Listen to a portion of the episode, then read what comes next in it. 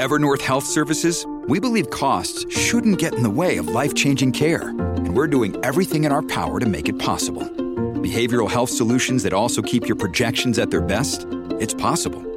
Pharmacy benefits that benefit your bottom line? It's possible. Complex specialty care that cares about your ROI? It's possible. Because we're already doing it. All while saving businesses billions. That's Wonder made possible. Learn more at evernorth.com/wonder. L'andamento dei mercati e dei vari asset nel 2023.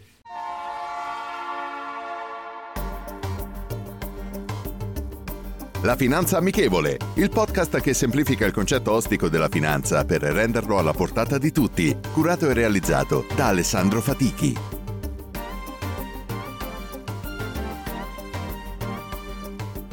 Benvenuti ad un nuovo episodio della Finanza Amichevole.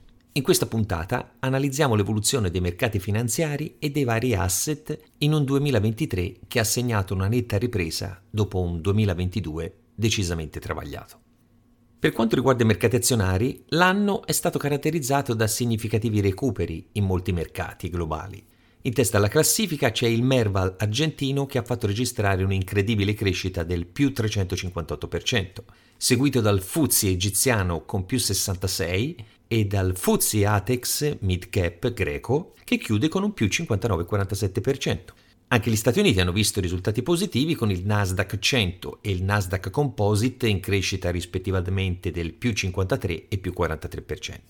In Europa il FTSE MIB italiano ha mostrato una crescita del più 28,03%, mentre l'Ibex spagnolo e il DAX tedesco hanno seguito con guadagni rispettivamente del più 22 e del più 20%.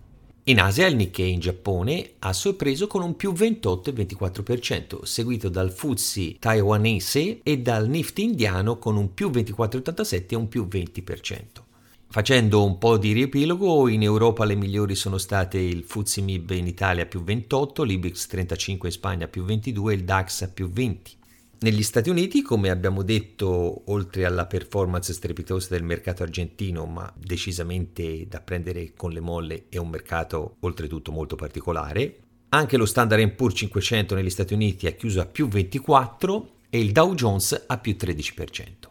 In Asia, dopo il Nikkei, come abbiamo detto, il migliore dell'area, insieme a Taiwan e India, il Kospi in Corea del Sud un più 18%, mentre dobbiamo segnalare i dati negativi per quanto riguarda Shanghai e Hang Seng in Cina, rispettivamente meno 3,68 e meno 6,97, l'Hang Seng a Hong Kong meno 13,82 e il peggiore il SET in Thailandia meno 15%.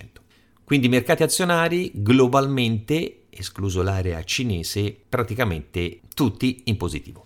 Per le valute l'euro si rafforza e ha registrato un incremento del più 10,76 verso lo yen, mentre verso il dollaro neozelandese più 3,54, verso il dollaro americano più 3,14 e quello canadese più 3,01. L'unico dato negativo dell'euro è nei confronti della sterlina, in quanto ha perso il 2,20% e il franco svizzero meno 6,18. Per le materie prime oro in aumento, in calo il petrolio.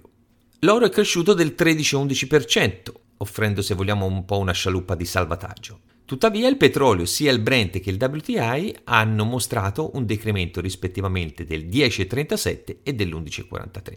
In forte calo anche diverse materie prime agricole come la farina di soia meno 19%, il grano meno 20%, l'olio di soia meno 25%, il mais meno 30%, e da segnalare oltretutto anche tra le materie prime il forte calo del palladio meno 38%. Questi dati negativi poi si sono dimostrati positivi nei confronti dell'inflazione nella parte finale dell'anno e, come abbiamo visto, scesa in maniera sensibile e di conseguenza anche un po' il calo dei tassi di interesse. Se guardiamo il valore dell'Euribor rispetto a un anno fa, è leggermente più alto, anche se in questa parte finale dell'anno, soprattutto l'Euribor a un anno, quello in prospettiva, è calato rispetto ai mesi scorsi. Lo spread BTP Bund è stato un osservato speciale e ha chiuso l'anno a 167,68 punti base. Valore decisamente positivo considerando che all'inizio dell'anno eravamo a valori superiori ai 200 punti, che sono stati poi anche nuovamente raggiunti a ottobre di quest'anno. Mondo delle criptovalute un po' in altalena, La performance migliore è stata fatta da Solana più 967%, seguita dal Fetch più 651% e Merit 579%. Da considerare che, tolto Solana, a livello di capitalizzazione le altre sono decisamente delle piccolissime criptovalute. Per quanto riguarda le principali per capitalizzazione, il Bitcoin ha guadagnato il 154%, l'Ethereum più 92%, Binance Coin più 27%, Ripple più 83%, Cardano più 147%. Quindi possiamo dire che si è rivelato un anno di significativa ripresa per la maggior parte dei mercati, anche se ci sono ancora molte incognite. L'epoca dei tassi bassi è decisamente finita.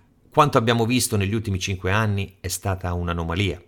L'impennata dell'inflazione e il rialzo dei tassi repentino ci ha portato bruscamente con i piedi per terra, con forti impatti sui consumi e sulla crescita economica. Nel 2024 si prevede che i tassi di interessi più alti diventeranno una caratteristica permanente dell'economia globale, influenzando significativamente i mercati finanziari. Questo cambiamento, che segna un ritorno al valore solido del denaro se vogliamo, potrebbe offrire vantaggi agli investitori nel lungo termine, nonostante possa portare a una maggior volatilità durante la fase di transizione e nel breve periodo. Parallelamente, però, possiamo dire che il prossimo anno si prospetta come cruciale sul fronte politico, con elezioni in più di 60 paesi a livello mondiale, inclusi molti in Europa, Africa, America, Asia e Oceania. In Europa si voterà per il rinnovo di diversi parlamenti nazionali e presidenze, con elezioni importanti in Austria, Belgio, Croazia, Lituania, Portogallo e Romania. Se andiamo un po' più a est, si terranno elezioni in Azerbaigian, Bielorussia, Georgia, Moldavia, Nord Macedonia e in Russia. Negli Stati Uniti l'attenzione sarà concentrata sulle elezioni presidenziali del 5 novembre, con una possibile sfida tra Biden e Trump. Altre elezioni rilevanti nel continente americano includono il Venezuela e il Messico. In Asia, l'elezione del 13 gennaio a Taiwan sarà un punto focale, potenzialmente influenzando le relazioni con la Cina. Altre si svolgeranno in Bangladesh, Pakistan, Mongolia e Iran. In Africa si prevedono elezioni in 16 paesi, tra cui Senegal, Algeria e Mozambico, nonché elezioni generali in Sudafrica. Questi eventi politici avranno un impatto significativo sul panorama globale, influenzando le economie e i mercati finanziari in un anno, se vogliamo, di transizione, di potenziale instabilità o quantomeno di un po' di volatilità, ma decisamente migliore rispetto a quello che abbiamo visto nel 2022. La citazione di oggi è la seguente: non è tanto importante comprare al prezzo più basso possibile, quanto comprare al momento giusto. Jesse Livermore. Rendiamo la finanza amichevole, vi aspetto. Potete ascoltare questo podcast sulle principali piattaforme disponibili.